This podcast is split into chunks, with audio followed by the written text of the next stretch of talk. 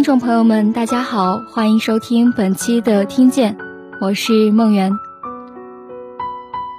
三年前，周冬雨荣获第五十三届金马奖影后。颁奖台上，她难掩紧张和兴奋之情，说了句让人哭笑不得的话。她说：“我们家没有一个人是做电影的，我觉得特别光宗耀祖。”时间往回推，二零一零年，周冬雨出道参演张艺谋执导的《山楂树之恋》。电影拍完后，她总说：“我要出去赚钱，赚好多好多钱，因为我全家都指望我呢。”《山楂树之恋》让她赚到了第一笔钱。随后，他把家里的房贷全部还清。将一家四口接到了北京。去年，他把年迈的姥姥接到北京，租了共享轮椅，推着姥姥去散步。一不小心，差点把轮椅推翻，姥姥气得不行，他在一旁哈哈哈的大笑。在前不久公布的福布斯排行榜上，周冬雨名列第七位。当时觉得自己是家里顶梁柱的周冬雨，已经做到了世俗意义上的成功。没人能想到，当初那个被群嘲为土的姑娘，能走到今天这一步。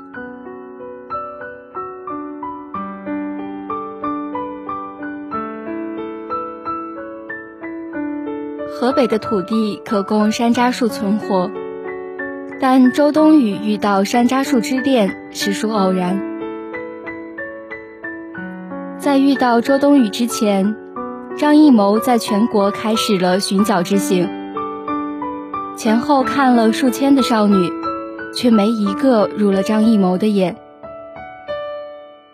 彼时，周冬雨正在读高三，正好准备去南京参加舞蹈考试。正巧《山楂树之恋》的副导演在选女主角，副导演火眼金睛，一眼便看中人群中的周冬雨。看到她单纯不经世事的脸，觉得那就是静秋。张艺谋很喜欢周冬雨，说周冬雨独特聪明，悟性很高，很多东西出乎意料。但不是所有人都能看到周冬雨骨子里的东西。张艺谋的文学策划周晓峰见到周冬雨的第一面，暴跳如雷。他直言，镜头里的周冬雨看不出什么出色之处，既不漂亮也不伶俐，也就是个路人甲级别的小丫头，太普通了。对于张艺谋坚持用周冬雨。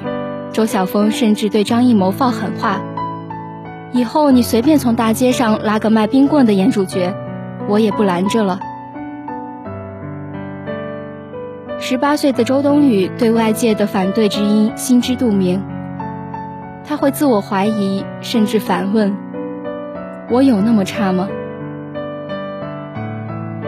虽然他其实内心很怯。被剧组的人问男朋友相关的话题，会低下他的头。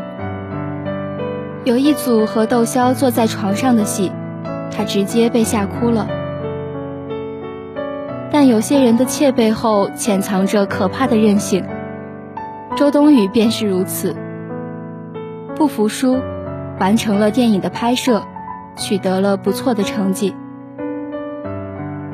但他那时还没有找到自我。他才十八岁，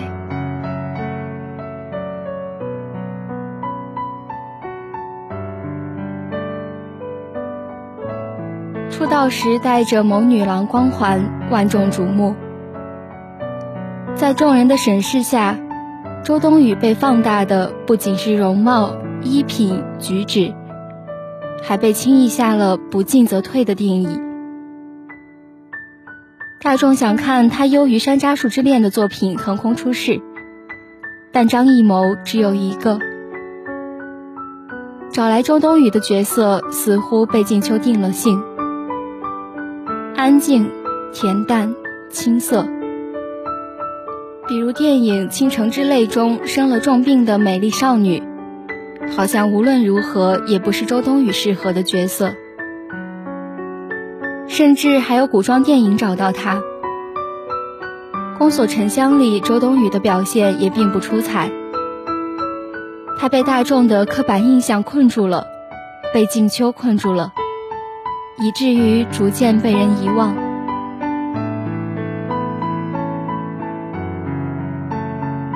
转机出现在二零一四年，周冬雨二十二岁，得知电影《心花怒放》在试镜，自己开着车就去了现场，争取到了她第一个另类的角色——染着黄色头发的杀马特少女。在这部电影里，她仿佛找回了自己，那个瞎闹腾的、窜来窜去的自己。这用了他四年的时间，到今天，他终于知道什么适合自己，什么不适合。有人找他演古装剧中倾城倾国的大美人，他断然拒绝，说：“因为我感觉我根本演不了，我不是那种大家认为的大眼睛美人。你让我演一个根本不适合我的角色，我也想演。”但我觉得太尴尬了。心花怒放让人们看到了不一样的周冬雨，靠直觉、简单直接、随性。他将这些角色完美融合在一起，是他在两年后找到的。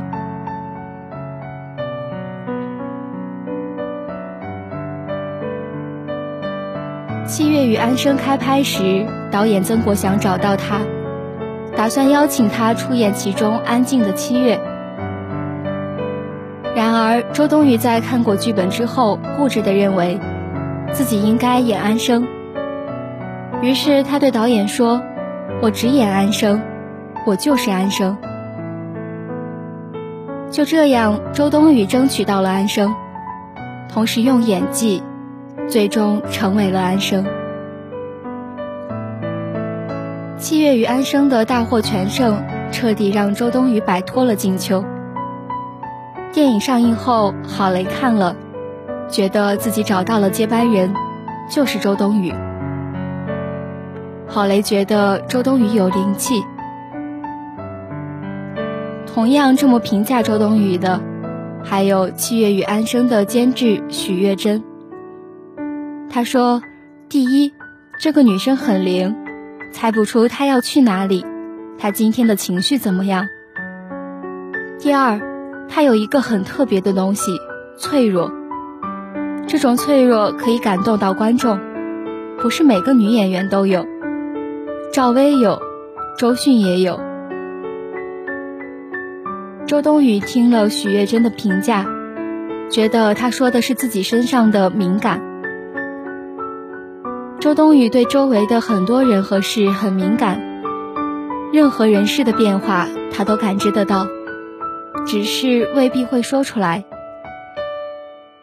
也正是这种敏感脆弱，让她得以释放出角色的感染力。因此，周冬雨被导演、监制等各种人喜欢。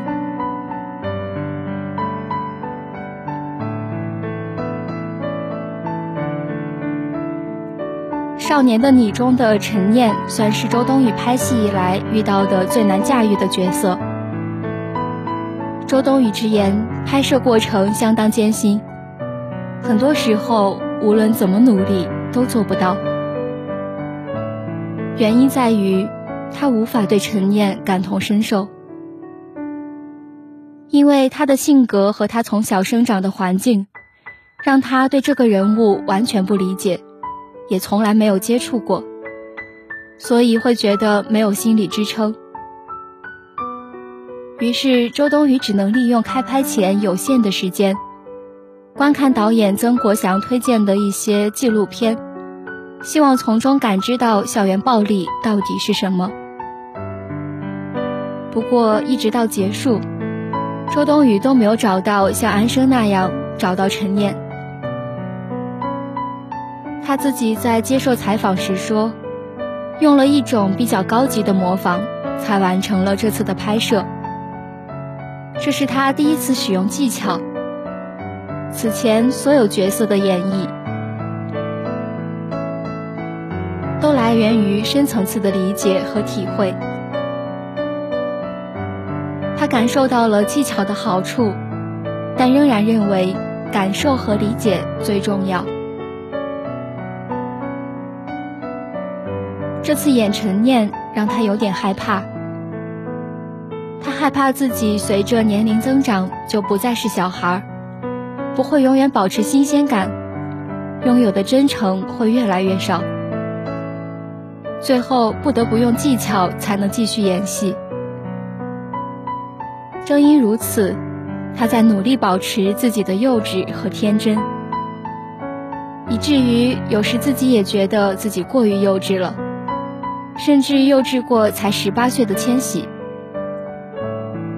他想了想，好像也没必要为了什么改变自己的本性。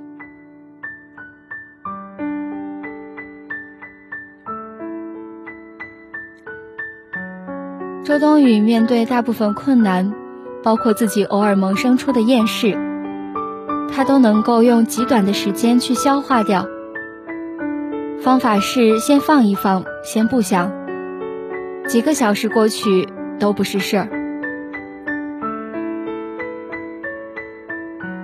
乐天洒脱，追求的是活着的体验感，这是大部分人无法做到的事情。天生的骨子里的特质，这些东西也造就了如今的周冬雨。鬼马也好。真实也罢，通通都是自我找到极致才体现出的东西。在娱乐圈乃至现实社会中，往往能发现，但凡活得鲜明的人，总是找到自我的人，通透而真实，无拘无束，无法被禁锢，只是寻找真我。是一条漫长而曲折的道路。二零一零年，周冬雨试镜《山楂树之恋》，导演让她哭，她低下头，哭不出来，因为害羞。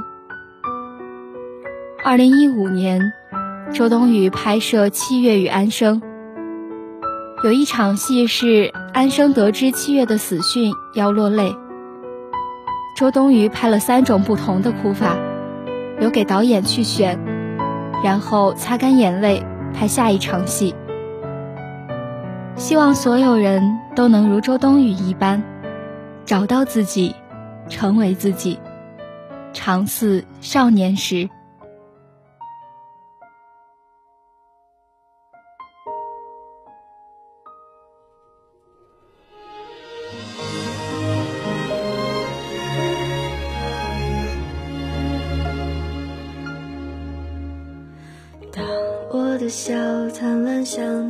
阳光，当我的梦做得够漂亮，这世界才为我鼓掌。只有你担心我受伤，全世界在等我飞更高，你却心疼我受伤翅膀，陪我一起。飞向更远的地方。当我必须像个完美的女孩，满足所有人的期待，你却好像格外欣赏我犯错犯傻的模样。我不完美的梦，你陪着我想。不完美的勇气，你说更勇敢；着擦干不完美的歌你都会唱我不完美心事你全放在心上这不完美的我你总当做宝贝你给我的爱也许不完美但却最美全世界在催着我长大你却总能记忆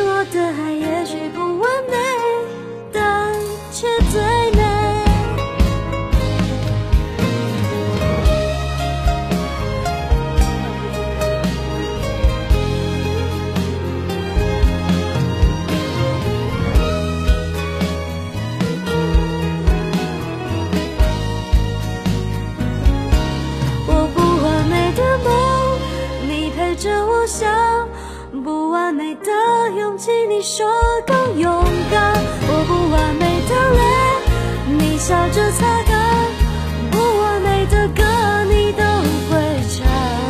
我不完美心事你全放在心上这不完美。